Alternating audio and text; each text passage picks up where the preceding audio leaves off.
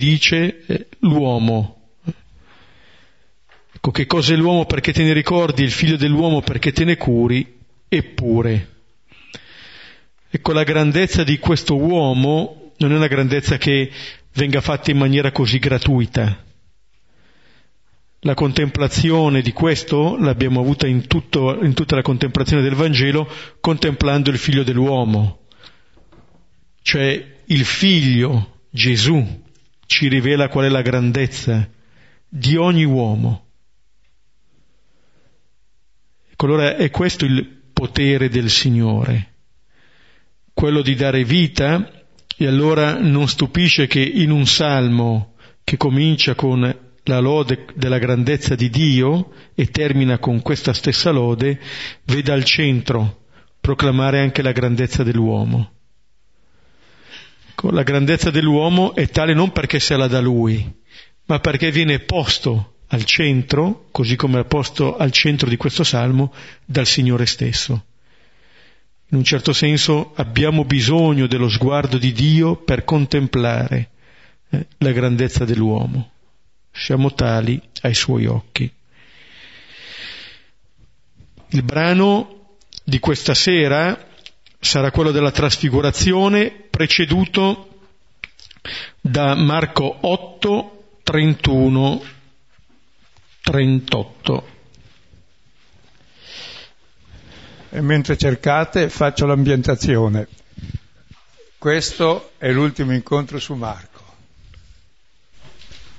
il quale Vangelo di Marco termina con una parola con la quale è impossibile terminare qualunque frase, qualunque libro. Termina per, con un poiché. E poi termina col grande miracolo, che le donne sono mandate ad annunciare, a non aver paura e a seguire. E invece seguire fuggono, invece annunciare, invece di aver fede hanno paura, invece di annunciare tacciono. Con questo grande miracolo termina il Vangelo dicendo temevano poiché, e non si può finire con poiché. E le donne avevano l'annuncio che hanno detto nessuno, se non al lettore che siamo noi, tornate in Galilea, là lo vedrete come vi ha detto. C'è il finale come il gioco, la penultima casella dell'Oca ti rimanda all'inizio. La Galilea è il ministero di Gesù all'inizio. All'inizio cosa dice? Il regno di Dio è qui, no? Ormai. Sono già risorto. Ma come faccio a sapere che sei risorti? E prova a seguirmi e ti accorgi cosa capita in te. E allora c'è la prima chiamata a seguirlo nel capitolo primo, per pescare gli uomini, cioè per uscire dalla morte, e ci sono dei miracoli che capitano anche a noi come la suocera di Pietro, il lebroso, il paralitico, la mano che si apre, eccetera. Veniamo restituiti a noi stessi. E dopo c'è una seconda chiamata, una volta che siamo restituiti a noi stessi e che abbiamo la mano, che è il potere di ricevere il dono, ecco che lui fa i dodici per essere con noi, il grande dono che ci fa è essere con lui, è la seconda chiamata ad essere con Lui. E, se, e con Lui, se, essendo con Lui il figlio, diventiamo figli, diventiamo ciò che siamo, stando con Lui con gli occhi, col cuore, con le mani, con i piedi. E nella misura in cui siamo con Lui siamo inviati ai fratelli. E subito dopo ci sei, come si fa a stare con Lui? Si sta con Lui innanzitutto con l'ascolto. Chi è mia madre, i miei fratelli, le mie sorelle? Quelli che ascoltano e fanno la parola. E vediamo che questa parola ha il potere di vincere il male, l'indemoniato di Gerase, il mare, la tempesta, la malattia, l'emorroissa e la morte, la figlia di Gairo. E subito dopo dice, adesso e e la fece risuscitare perché aveva 12 anni. Perché aveva 12 anni? 12 anni è l'età del marito, da marito, fidanzamento. È arrivato lo sposo, e allora risuscita, c'è la vita nuova, che è l'amore. E l'amore è la relazione all'altro. Ecco allora la terza chiamata è andare verso l'altro, che è quella che abbiamo fatto la volta scorsa. Siamo tutti apostoli inviati all'altro. Tra l'altro, la volta scorsa non c'era niente e c'era uno molto bravo che era venuto ad Alexio portando questo libro per dire come Marco non finisce qui, era venuto anni fa alle letture di Marco, in un momento così particolare, è rimasto colpito da una frase, poi ha continuato a venire, perché se c'era anche martedì scorso vuol dire che veniva ancora, che diceva partecipai alla lettura del Vangelo, tra le altre cose avevo sentito Dio non ci salva dal peccato e dalla morte, ma nel peccato e nella morte. Fu una rivelazione. Allora ho cominciato a interessarmi del Vangelo e il Vangelo cambia colui che lo legge senza far rumore il risultato è che poi ha fatto questo commento, secondo me migliore del mio, col testo greco accuratissimo, con una versione accuratissima, userò questo adesso, e con delle note intelligentissime. Ognuno di noi, e poi fa letture bibliche, tra l'altro è, insegno costruzione del Politecnico, fa letture bibliche agli studenti in parrocchia, ai gruppi, quindi il Vangelo non finisce qui, ma siamo chiamati tutti ad annunciarlo, se no avete perso tempo. E a viverlo, il primo annuncio è la vita. E poi c'è la quarta chiamata che vedremo adesso, dopo la terza, che è il seme della parola che ci fa figli, ci manda verso i fratelli, ecco che il seme della missione e si semina e diventa pane, cioè Eucaristia, fraternità, dove il centro è il duplice dono del pane, dove Gesù prese il pane, prese grazie, lo spezzò e lo diede, cioè già l'Eucaristia e tutti mangiamo, cioè tutti partecipiamo della vita di Gesù che sa prendere, tutto prendiamo, rendendo grazie, ricevendo l'amore, quindi capace di spezzarsi e di dare l'amore. E allora diventiamo come Gesù e c'è la quarta chiamata, che è la definitiva, dopo la quale c'è la trasfigurazione. E Marco, invece di narrare la risurrezione, pone la trasfigurazione al centro del Vangelo, perché è al centro della nostra vita quando cominci a seguire il Signore cambi vita e allora sei l'uomo nuovo, sei risorto, hai incontrato il Signore nella parola e ti ha cambiato. E il volto del Signore è il tuo volto, già. sei figlio, sei fratello. Adesso leggiamo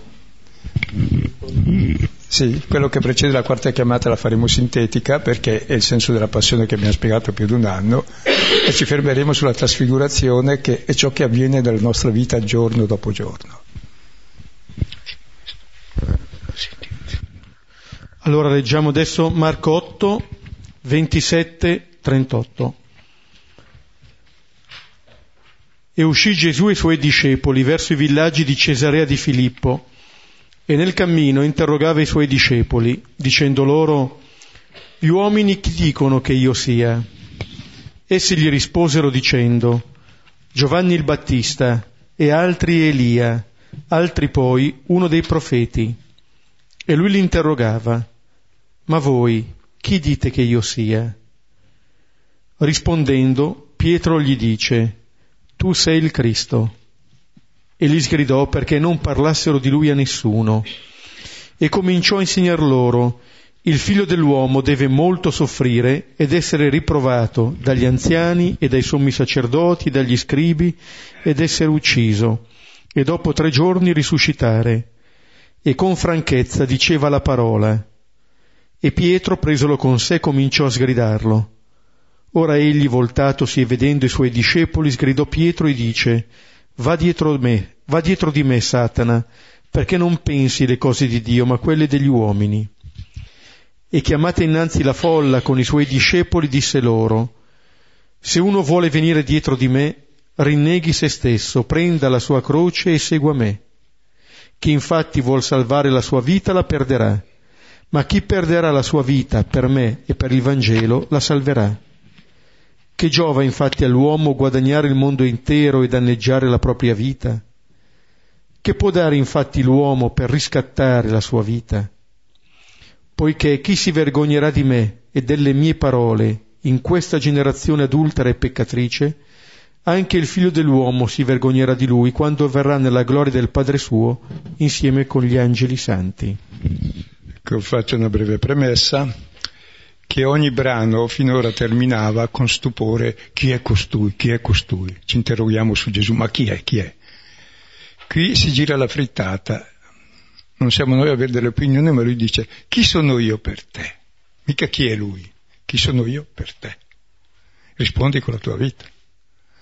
E allora dicono chi dice l'uno, chi dice l'altro, ma tu cosa dici di lui?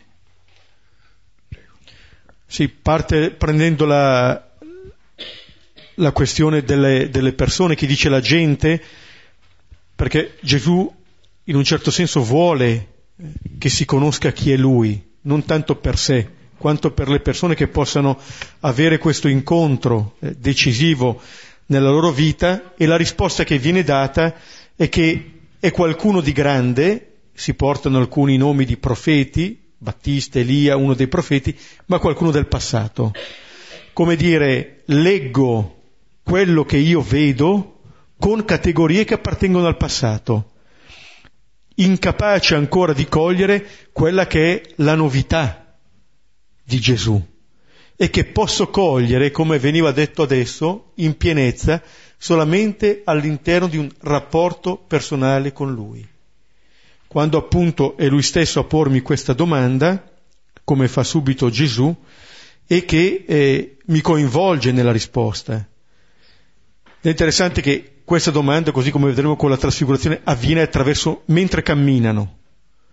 Cioè questa domanda di Gesù avviene mentre siamo in cammino, mentre camminiamo, mentre siamo per via, mentre camminiamo nella nostra vita, cioè non c'è un luogo, un momento particolare. Cioè vuoi dire che se stiamo seduti al caldo a Villa Pizzone, questa domanda significa niente. E quando camminate fuori di qui che vi interpella. Se no siete dei succhioni. Sapete quali sono i succhioni? Quelle parti della vita che si buttano via perché succhiano la linfa ma producono niente. È quello che parla nel capitolo 15 Giovanni, che taglia via i rami sterili perché sennò succhiano il sangue. Cioè, quindi davvero siamo tutti chiamati, interpellati direttamente. Chi sono io per te? E cosa rispondi tu? E loro rispondono prima agli altri. Eh, ma voi? Ma tu? E poi interrogato nel voi, nel senso che siamo una comunità, che non siamo da soli. E Pietro risponde, tu sei il Cristo. Che errore fa dire tu sei il Cristo? È giusto dire che Gesù è il Cristo? Cosa vuol dire il? Io dico che lei è la Giusi perché? Perché so che è quella Giusi determinata. Se invece ce ne fossero cinque direi una Giusi, cioè articolo indeterminato. Se dico il Cristo vuol dire che so chi è. Invece io non so chi è il Cristo. Quello è il Cristo delle mie fantasie, quello che ha Pietro. È uno che non deve affrontare la morte, è uno che deve prendere il potere, è uno quello che deve soddisfare i miei deliri di potere. E Gesù li minaccia come i demoni, la confessione di Pietro, perché non ha detto che sei un Cristo che non mi aspettavo, ma sei il Cristo che mi aspettavo io. E lo chiama, lo minaccia come i demoni, non dirlo a nessuno. E allora spiega lui chi è il Cristo. Prego. Appunto quello che che dice Pietro, che apparentemente sembra una risposta corretta, in realtà tradisce eh, un contenuto che è completamente diverso, come dire che Pietro sta andando dietro a Gesù non conoscendo ancora pienamente chi è Gesù. Cioè, è la risposta del catechismo di chi è venuto qui e non si è mai compromesso a camminare anche perché spesso la domanda, quella che Gesù rivolge direttamente a Pietro, è la vita che ce la pone questa domanda, sono le situazioni che viviamo che ci dicono chi è Gesù per me. E quello che fa eh, Gesù è portare, riempire di significato corretto quella che è stata l'espressione di Pietro. E contro la spiegazione di Gesù Pietro interviene subito, perché mostra di aver detto delle cose, ma di intendere un Messia completamente diverso da quello che Gesù sta rivelando, da quello che è Gesù. Eh, e Gesù lo minaccia come i demoni e poi dice exato di Daiskein, cioè cominciò qui a insegnare. Prima erano solo parabole, qui invece insegna la parola e la parola è quella che sentiremo adesso che abbiamo imparato. È la parola della croce che vince la morte con l'amore. È la parola che Pietro non vuole, che noi non vogliamo. Tanto che questa che la prima predizione abbiamo visto poi nel cammino anche le altre due, ad ogni predizione c'è la resistenza dei discepoli, Pietro compreso, a questa parola di Gesù. Come dire, la reazione, la resistenza non è qualcosa di, che riguarda la comprensione, non, non è una questione di parole, è una questione che si prendono le distanze da questo Messia, così come Pietro prende qui eh, Gesù e comincia a sgridarlo, come dire, dicendo al Signore che deve convertirsi a quell'immagine che Pietro si è fatto. Gesù non corrisponde alle attese di Pietro. E adesso vediamo come, perché lui deve patire da parte di chi, essere disprezzato da chi? I presbiteri, gli anziani sono il potere economico. da chi ha, dai potenti. I capi dei sacerdoti il potere religioso e gli scribi il potere culturale, cioè l'avere il potere all'apparire. Disprezzato dal mondo, questo è il vessillo di Satana, perché lui non ha nulla, è povero e da tutto. Non ha neanche il potere sulla persona, il sommo sacerdote, è servo, il suo potere è servire. E poi non è come gli scribi, che amano per le lunghe vesti, sono bravi, mica come gli altri. No, invece è umile, perché l'amore è povero, servo e umile. E Dio è così. Per questo è disprezzato da tutti i potenti, per questo finisce in croce. Ma i potenti non sono quei cattivi là. Sono io il presbitero, tra l'altro presbitero sono, e anziano anche d'età. Sono io anche sacerdote, non sono ma un piccolo pretino almeno. E poi scrive, scrive siamo noi due, è il nostro mestiere. Quindi è contro di noi, scusate, non contro quelli là. Sì. Ecco, questo è le, l'insegnamento di Gesù. Vedete che altre volte abbiamo visto anche nel, nel Vangelo di Marco che si diceva che Gesù insegnava senza mai dire quello che insegnava. Qui ci viene detto eh? e di fatto quello che ci viene insegnato è la vita stessa di Gesù, il senso della sua vita, non ci sono altre realtà. Eh? Sì. Questo è la, sì, tutto ciò che è il Vangelo, il Vangelo di Gesù, è questo. Le altre sono chiacchiere, questa è la parola, proprio chiamata in termine tecnico. Le altre sono le insensate parole degli scrivi, dei farisei, dei presbiteri, degli anziani, sono i sacerdoti. Qui invece è la parola di Dio. E poi cosa gli capita? Cosa, come reagisce Pietro? Cominciò a minacciarlo, dice guarda che tu sei diabolico Gesù. Eh. Tu non, non hai capito niente, chiedi a me che sono Pietro, sono infallibile, me l'hai detto tu, in Matteo. Sì, questa è la, eh, come dire, il tentativo, il tentativo di Pietro di fare un corso accelerato di catechismo a Gesù. Eh, è quello che voglio, in un certo senso Pietro è esplicito, noi magari siamo più, più gentili, così facciamo, ma la tentazione è quella di distogliere Gesù dalla strada che sta facendo, lo prende con sé, e di catechizzarlo, eh, nel senso che eh, sì, lo, lo toglie da quella via. Ma anche per non scandalizzare gli altri, poverini che capiscono niente, ma tu mi capirai. Come dire, Gesù ha appena detto che deve essere molto soffrire, essere riprovato dagli anziani, dai sommi sacerdoti, dagli scribi e immediatamente viene riprovato anche dai suoi discepoli. Cioè la fatica che hanno gli altri è anche la fatica dei suoi. Ma eh, Gesù non si piega eh, a questo, anzi desidera eh, che i suoi lo conoscano, lo seguono per quello che è, perché lui poi si volta e sgrida Pietro vedendo gli altri discepoli. Vuol dire che c'è un Pietro in ciascuno. E Pietro lo prende sgridando lui, per cui sono tre volte si sgridano. Gesù sgrida Pietro, Pietro sgrida Gesù e Gesù sgrida di nuovo Pietro e lo richiama appunto dicendogli dietro a me. Vi ricordate com'era la traduzione vecchia? Lungi, lontano. È un errore, non manda lontano. Non metterti davanti, ma dietro. Lontani siamo già. Mettersi dietro, non davanti, a sbarrargli la strada. Questo è satanico. E difatti è umano, molto umano. Penso come gli uomini. Cioè come Satana. Vuoi il potere, l'avere, l'apparire, ma questo è il male del mondo. Io invece do la vita per vincere questo male. Tu invece lo, lo vuoi riprodurre. E guardate che tutte le volte che la Chiesa è al potere, ricordiamo 1700 anni di Costantino, cadiamo in questa tentazione satanica, che ha avuto anche Gesù, eh? Marco non narra le tentazioni sataniche, ma è Pietro che le presenta le tre volte. La prima volta è che lo cerca, tutti ti cercano.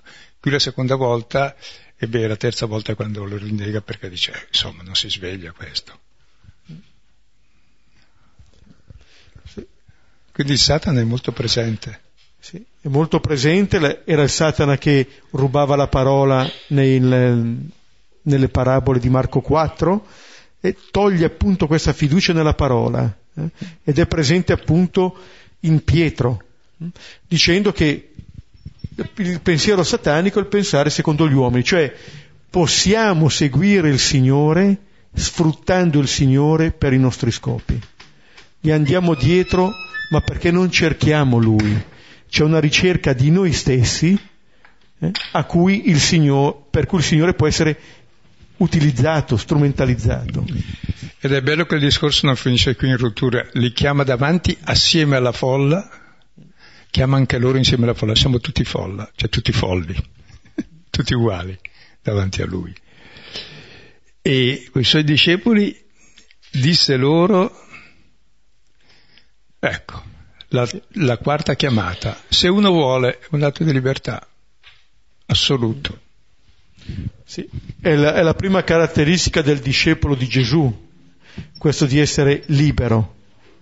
Se uno vuole venire dietro di me, è quello che ha appena detto a Pietro, eh, e pone subito la condizione per questa libertà, eh, quella di vincere sulla parte che non è autentica di noi. Questo significa rinnegare se stessi. E qui c'è tutto un trattato su chi è il discepolo. È uno che vuole venire dietro, primo. Secondo, rinnega se stesso, il falso io. Perché noi vogliamo affermare noi stessi e neghiamo il nostro vero io. La prima croce da portare sono io, mica gli altri. La mia croce è che il mio uomo è il bef, mi diceva una donna. Ho detto, da che le bultomo, mi terrei scopata. Rinneghi se stesso e porti, Luca dice, ogni giorno la sua croce, non la croce del mondo, la tua croce, la mia croce sono io. Prego. Sì e l'altra segua me. Eh, così come diceva la, prima a Pietro, dietro di me, segua me, dicendo con queste parole, segua me, quello che è, è la sequela, andare dietro Gesù. Scusa, che differenza c'è tra seguire uno e fare la propria strada? E c'era un esegeta bravo, Schweitzer, Edward non l'altro, che diceva era nella foresta nera e il bambino era, da, era andato dai nonni, era caduto un metro di neve, non poteva più tornare a casa. Il papà grande e grosso è andato, ha fatto la pista, ha fatto le impronte e il bambino è tornato a casa a piedi dietro il papà, da solo non l'avrebbe mai fatto. Cioè dietro a lui io provavo a arrampicare col Filippo, facevo cose impossibili, perché lui mi faceva sicurezza col chiodo e lui Gesù ne ha tre, Puh, che sicurezza della Madonna che teneva. Capite? Cioè con questa sicurezza di uno davanti che è sempre lì, ti apre la pista, ti fa sicurezza, se cade ti rialzi, te ne dice tutti i colori, tu ne dici tutti i colori e dici adesso vieni qui che ci spieghiamo e vieni con me perché ti voglio bene. È veramente grandioso. Ed è tutta la, la vita del discepolo in fondo. E c'è la svolta dopo questa accettazione che io sono così e che lui è così e che litighiamo ed è bello. E credo di aver ragione io, invece so che c'era lui allora seguire lui e poi dice eh, che chi vuol salvare la sua vita la perderà e chi vuol perderla per lui, per il Vangelo, la troverà. Ecco, questa è la vita del discepolo. Non è una vita spesa nella conservazione di sé, è nel dono. Seguire Gesù porta a questo. Mettere i propri passi dietro quelli di Gesù significa assumere il suo stesso stile, fidarsi. Fidarsi che in questo modo troviamo la vita. E adesso leggiamo il seguito allora. Uh-huh. E prima del seguito c'è il versetto introduttivo che non si sapeva dove mettere perché era un masso erratico, che sper- speravano che il Signore giungesse subito e non giungeva, allora cosa facciamo? Allora leggi prima il versetto 1, sì, che brevemente diciamo qualcosa. Marco 9, Leggi uno breve e poi tutto il racconto. E diceva loro, Amen vi dico, ci sono alcuni di quelli che stanno qui che non gusteranno la morte finché vedano il regno di Dio venuto in potenza. E noi siamo tutti qui, siamo tutti come Pietro, e noi non gusteremo la morte prima di aver visto il regno di Dio con potenza, prima di aver visto la risurrezione, già in questa terra. E lo mette prima della trasfigurazione per dare il senso della trasfigurazione che adesso leggiamo, che c'è già ora in questa vita, abbiamo l'esperienza di risurrezione noi stessi con Gesù, cioè la vita che si trasfigura, cambia forma. Noi conosciamo le metamorfosi di Dio che impara, appare in forma umana, no? Che invece è l'uomo che appare in forma di Dio, è il contrario. Adesso leggiamo la trasfigurazione. Marco 9, 2, 10. E dopo sei giorni Gesù prende Pietro e Giacomo e Giovanni e li conduce su un monte alto, in disparte da soli, e fu trasfigurato davanti a loro. E le sue vesti divennero splendenti, bianche molto, quali nessun lavandaio sulla terra può fare così bianche e fu visto da loro Elia con Mosè, ed erano in dialogo con Gesù. E rispondendo Pietro dice a Gesù, Rabbi, è bello per noi essere qui, e faremo tre tende, una per te, una per Mosè e una per Elia. Infatti non sapeva cosa rispondere, infatti erano spaventati. E venne una nube che li copriva d'ombra, e venne una voce dalla nube, Questi è il figlio mio, il diletto, ascoltate lui.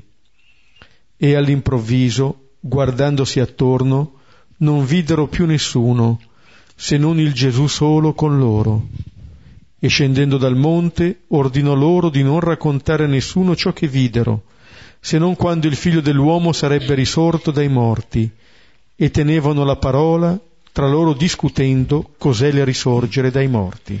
Voi ricordate come Marco legava un brano con l'altro sempre, e subito dopo, e subito dopo, subito dopo, sempre ed è così. Aveva fretta ad arrivare qui, e qui comincia dopo sei giorni.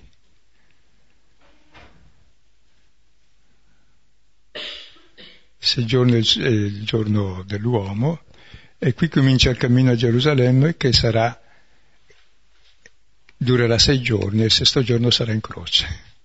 Qui ormai scandisce il tempo, giorno per giorno, ed è l'ultimo giorno, ora per ora. Perché aveva fretta ad arrivare qui. Quando tu hai deciso nella tua vita di seguirlo, cambiando criterio, sapendo che il mio è satanico, però dico, prendimi come sono e ogni volta dammi una tirintina d'orecchie, io te ne do due, poi restiamo amici come prima. E tra l'altro mi dicevi tu che era bello che la trama del Vangelo è fatta come il tessuto, no? Lui che va dritto a noi che eriamo sempre, viene fuori lo stame e, e la trama.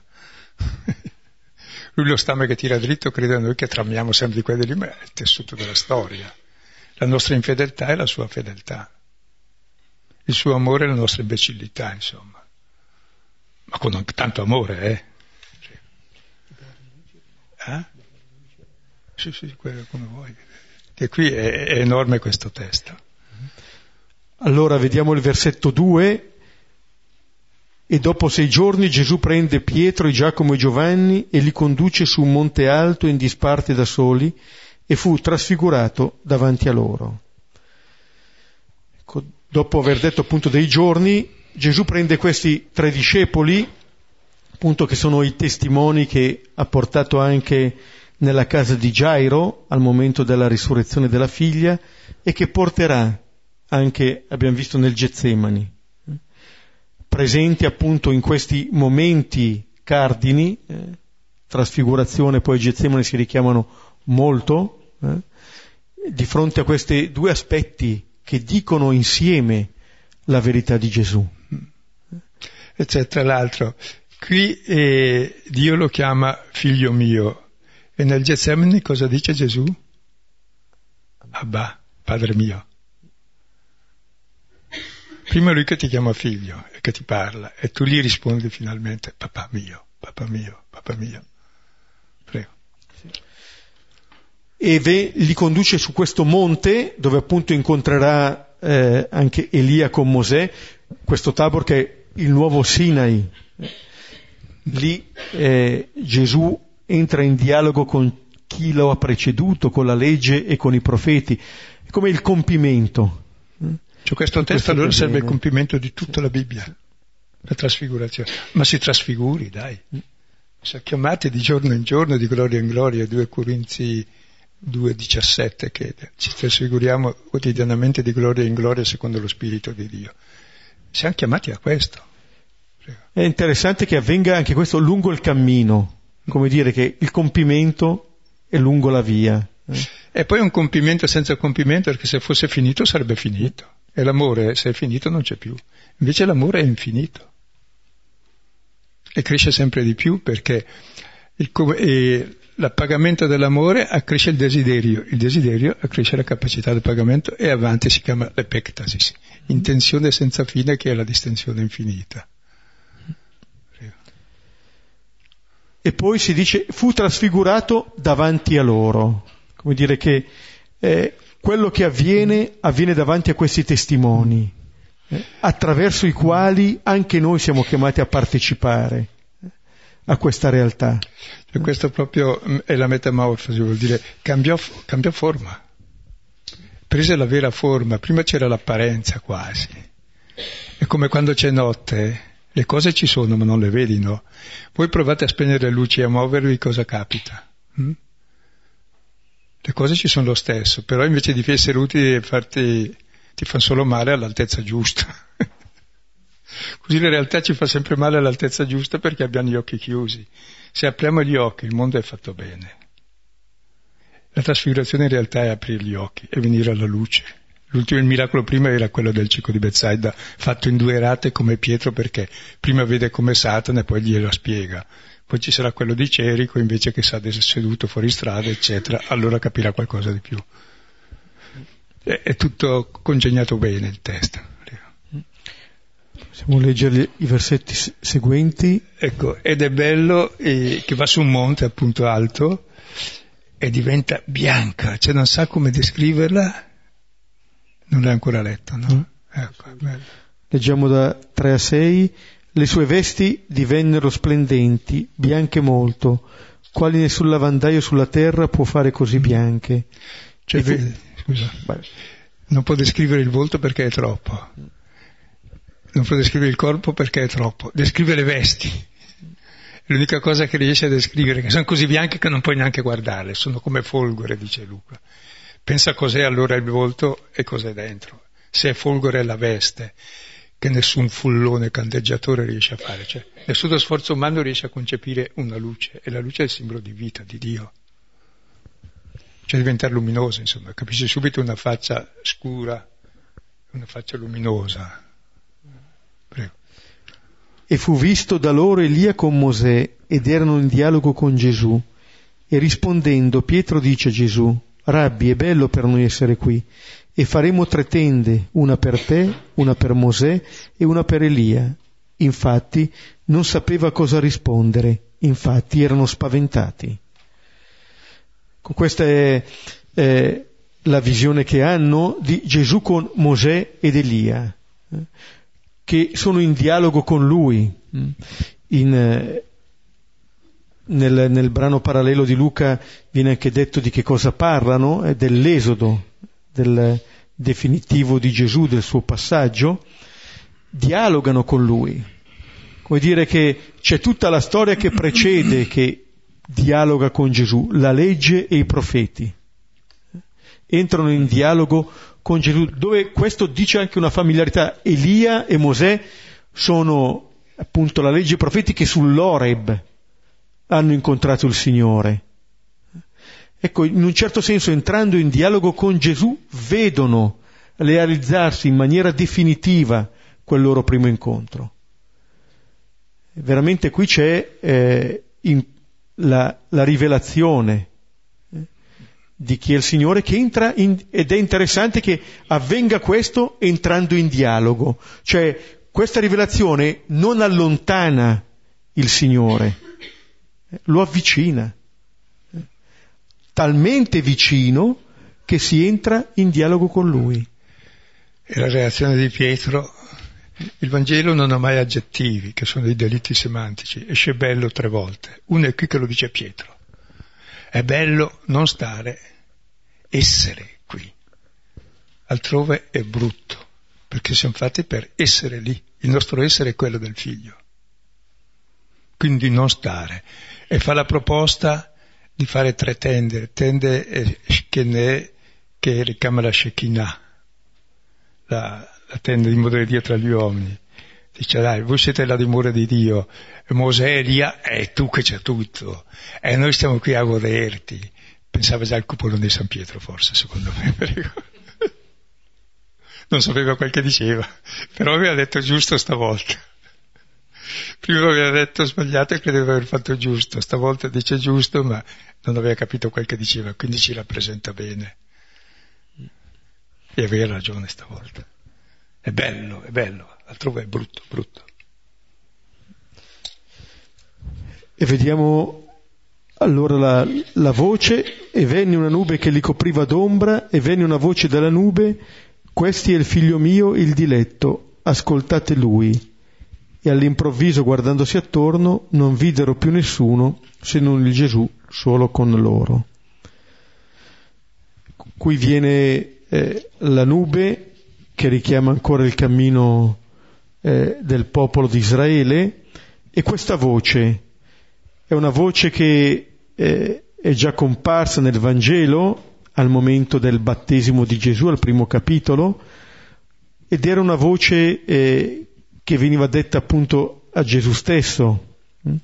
Questa voce che si dirige adesso ai suoi, eh, ai suoi discepoli indica chi è Gesù e indica anche chi sono chiamati a essere i discepoli perché di Gesù viene detto appunto questo è il figlio mio, il diletto. Notate, Pietro poco prima aveva detto tu sei il Cristo, eh? non capendo qui, è la voce che gli rivela chi è Gesù. Ma viene detto anche chi è il discepolo. Il discepolo è chi lo ascolta. È bello anche rilevare come in questo testo ci sono tutti i titoli cristologici, si dice, l'essenza di Gesù, figlio dell'uomo, il Cristo, il servo sofferente, il figlio di Dio, il figlio in assoluto. Cioè c'è tutta la concentrazione della fede cristiana in questo testo, che vuol dire eh, che capisci nella misura in cui vedi questa luce ed entri, ma è il bello che ci entriamo attraverso i nostri errori come Pietro. E quando dice giusto non capisce, quando crede di aver ragione ha sbagliato. È bello. E questa, eh, questa rivelazione di fatto di Gesù che accompagna un po' tutto il Vangelo, non l'inizio, adesso, poi come ricordava prima Silvano, nel Getsemani è Gesù stesso, dove nel Getsemani non c'è la voce dal cielo, c'è la voce che dalla terra sale al Padre, dicendo Abba. Fino, l'abbiamo visto, alla, alla crocifissione dove è un pagano a dire davvero quest'uomo era figlio di Quindi Dio. Quindi la parola del padre nel battesimo, nella trasfigurazione del figlio nell'agonia, il primo a coglierlo è il pagano, il più lontano, anzi l'uccisore di Gesù. Come dire che sommi sacerdoti, discepoli non conoscono ancora questo Gesù, un pagano dice di questo Gesù è il figlio di Dio. Ed è il primo che dice, è l'unico che dice Dio, oltre ai diavoli che però come Pietro lo vuole in modo diverso, mentre dice l'ho ucciso io, quindi veramente il figlio di Dio ha dato la vita per me. Quindi è un amore più forte della morte. È lì che si capisce Dio, nel mio peccato. Tant'è vero che Pietro, l'abbiamo visto prima, non comprende. Eh? Quando Gesù parla, lui lo rimprovera, invece il, centuri- il centurione dirà, ve- proprio vedendolo spirare in quel modo, come dire, proprio perché segue quella via, dirà, quest'uomo era figlio di Dio. E poi è bello che Dio, nessuno l'ha mai visto, però è ben presente come la nube. Noi che siamo turisti della vita ci dà fastidio la nube, anche domani vado in montagna la nube mi darebbe fastidio. La nube è vita, dove non c'è nube non c'è vita, è l'acqua, il principio della vita. Quindi Dio non lo vedi se non come nube ed è il principio della vita. Poi è così luminoso che ti oscura gli occhi, è luce. E poi non ha volto Dio, è voce è parola. E il volto di Dio chi è? Mm? È il figlio che ne ascolta la parola. Tu cerchi Dio, ascolta il figlio, diventi tu Dio, diventi figlio, uguale al padre, che il figlio è quello che ascolta la parola del padre, quindi c'è il supremo comandamento ascoltate Lui. E se ascoltate Lui, il volto che scompare è il vostro volto. Siete voi trasfigurati. Ed è questa la resurrezione, ascoltare Lui e ti accorgi che la vita cambia di giorno in giorno, di gloria in gloria. Che la gloria non vuol dire che sono sempre più bravo, mi trovo anche sempre più cattivo, però scopro sempre di più l'amore di Dio per me. Perché qui, come vedete, Pietro gioca a carte scoperte, non ne azzecca una, e per questo è, capisce alla fine, dopo. Quindi il discepolo viene eh, questo, invitato prima a seguire Gesù e poi ad ascoltare Gesù. Queste sono le, le caratteristiche eh, di questo discepolo e ascoltando e accogliendo questa parola anche il discepolo viene trasfigurato a immagine del figlio, la grandezza che abbiamo visto del Salmo, eh, la grandezza appunto dell'uomo, è in questo l'essere figli nel figlio. Eh, ascoltando questa parola divento come questo figlio che è la parola. Diventiamo la parola che ascoltiamo. La parola ha il potere di renderci realmente figli di Dio, non per modo di dire. Siamo la parola che ascoltiamo. Ed è la parola che ci dà l'identità. La parola buona ci dà l'identità bella, quella cattiva ci dà la controidentità.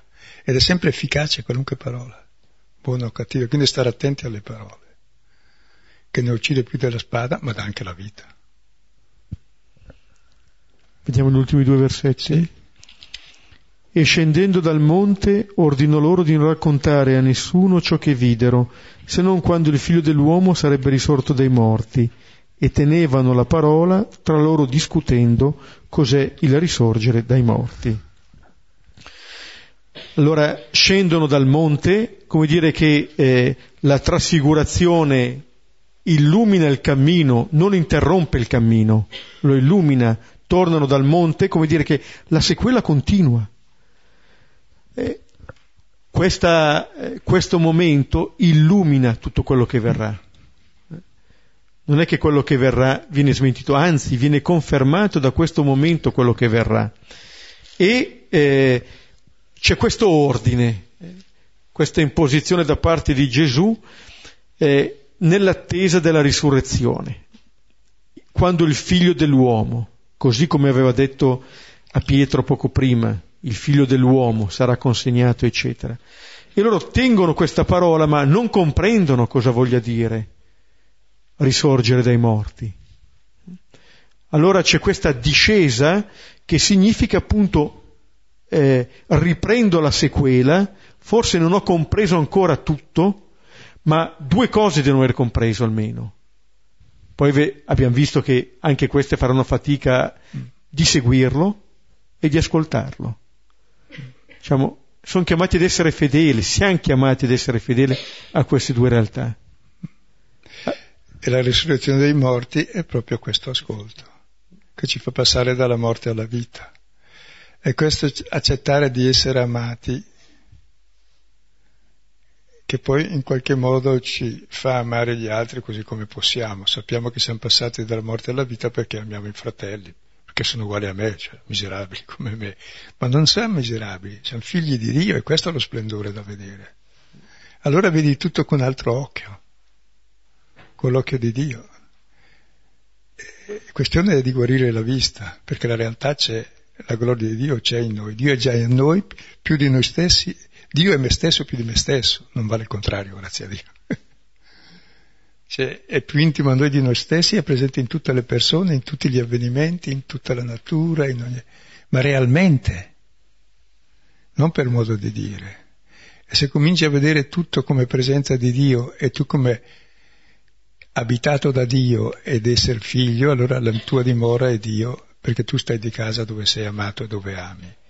E questa è la resurrezione dai morti, che cresce ogni giorno fino alla pienezza di vita e passa la morte, grazie a Dio, perché se no saremmo tutte mummie dopo. Capite allora che senso ha per la nostra vita? Cioè vuol mordere sulla nostra vita la risurrezione della parola, non qualcosa che avverrà. Siamo chiamati a trasfigurarci ora, dopo sei giorni, cioè nel giorno dell'uomo, che coinciderà poi con la croce, che è la tragedia dell'uomo, poi con la morte, e invece è proprio la risurrezione e accettare questo limite come luogo di comunione e il peccato come luogo di perdono. Allora è tutta risurrezione, ma anche nelle relazioni se ci si perdona. I limiti, le carognate che faccio, se me le perdono, e questa diventa risurrezione mia e altrui. Quindi non è che dobbiamo essere particolarmente bravi, grazie a Dio, basta che siamo quel che siamo.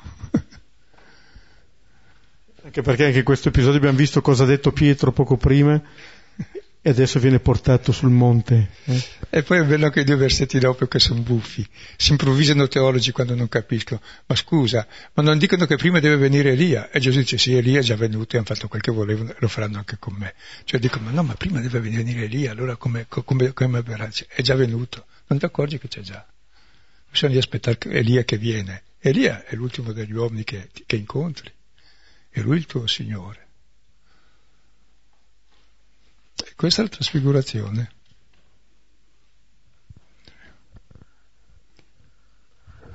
Ci fermiamo qui, possiamo rivedere il brano e poi condividere. Poi è bello che vedono il Gesù solo con loro che sta andando a Gerusalemme in croce, è quello lì il Gesù. È chiamato il Gesù, non un certo Gesù. E questo è il Gesù.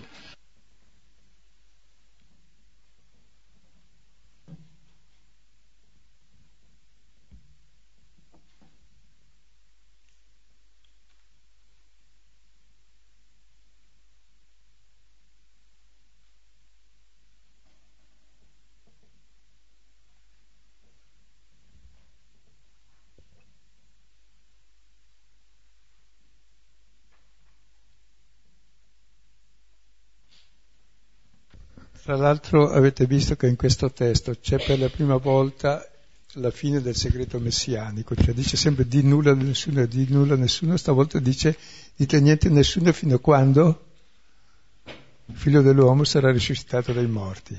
Quindi dopo la morte sua, che l'ha sperimentato che ha vinto la morte, allora puoi parlare. Quindi c'è un termine al segreto quando hai fatto questa esperienza?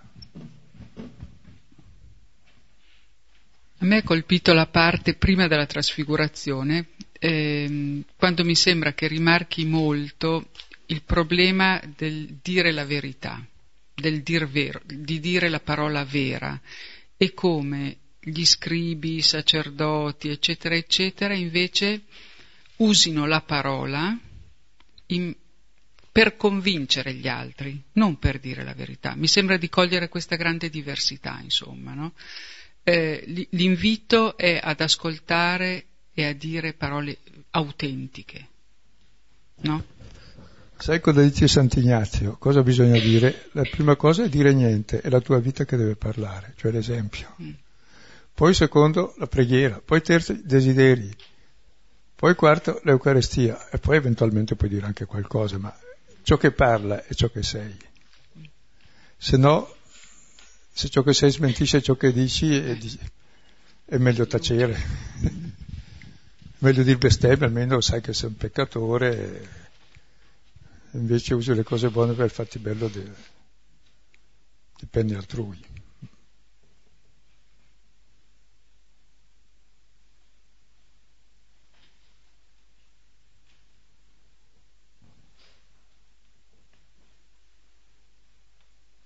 Sono delle affinità con eh, il passo che è riportato diciamo in 1.24 dove si parla della guarigione dell'indemoniato nella sinagoga. Esatto. Pietro è trattato come, come Satana, taci, esci da costui. È chiamato Satana, lo minaccia e gli dice taci però lo dice vieni dietro di me. Sì, sì. Ma tutto è a incastro perfetto il Vangelo, non c'è né parola più né meno, ognuno richiama sempre le altre, come nella musica in fondo, è un'armonia, come la vita anche.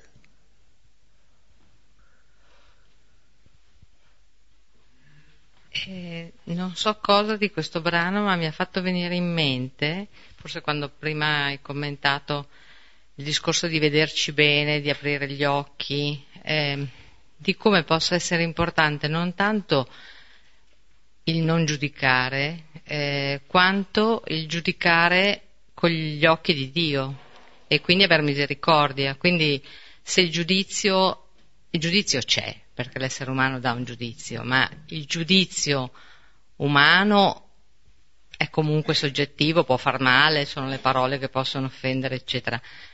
Giudi- vedere con gli occhi di Dio automaticamente è un giudizio vero. Sì, sai qual è il giudizio no. di Dio? La croce. Eh. Dà la vita per me che lo ammazzo, questo è il suo giudizio. Esatto. L'amore quindi... più forte di ogni odio. Esatto, quindi è, è, riuscire vabbè, con un cammino infinito a, a, cercare non tanto di non giudicare, ma di giudicare con gli occhi dell'amore di Dio. Esatto, che... di dar la vita per chi ti uccide, per vita... esempio, esatto. come fanno tutti i martiri. Cambierebbe il mondo. E ce n'è più di 100.000 all'anno di cristiani che danno la vita per chi li uccide. Certo. Gente semplice. E non sono vignettisti, tra l'altro. Non se la sono cercata, voglio dire. Hanno solo testimoniato l'amore. E poi quei musulmani che in Italia vogliono fare da scudo umano, si dice, per proteggere le chiese e sinagoghe, non ci credo. Vadano nei loro paesi a farlo quelli lì che ammazzano, come fanno i nostri missionari, testimoni dell'amore, dove, dove ci lasci la pelle, mica dove... Se no è un cavallo di Troia che c'hai in casa. Speriamo che lo facciano, eh, ma vadano là a farlo. Qui è troppo comodo.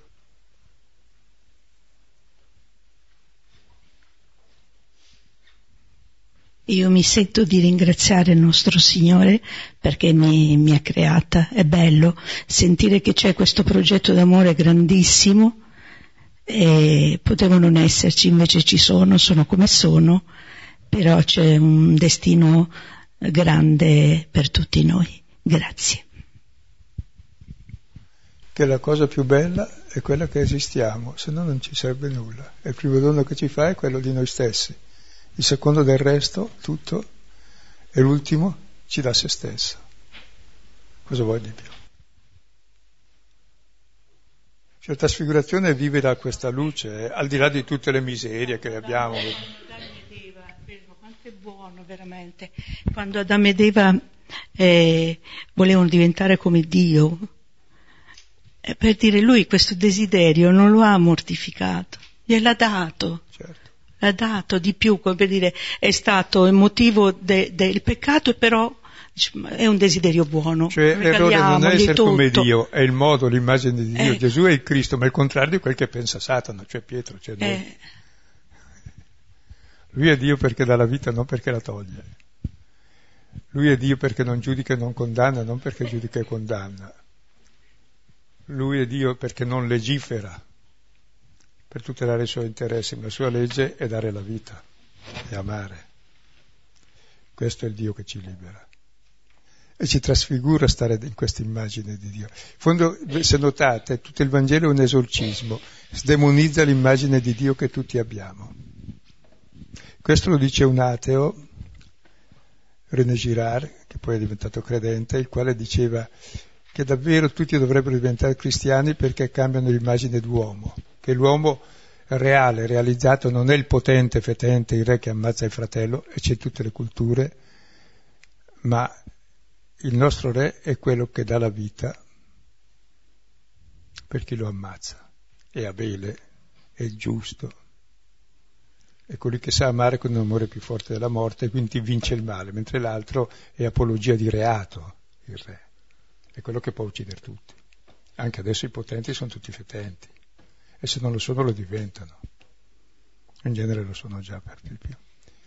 Però ecco, il cristiano ha davvero un impegno di vivere in questo mondo in modo realmente contrario ai criteri del mondo e questa è la sovversione vera, che è tutta interiore e di rettitudine e che apprezzeremmo tutti.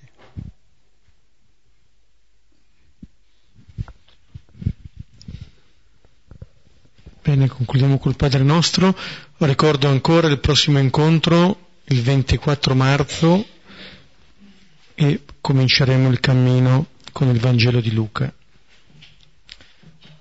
Padre nostro, che sei nei cieli, sia santificato il tuo nome, venga il tuo regno, sia fatta la tua volontà, come in cielo così in terra.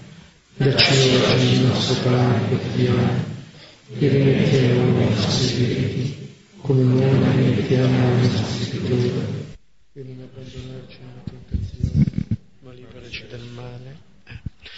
Nel nome del Padre, del Figlio e dello Spirito Santo. Arrivederci, buonanotte.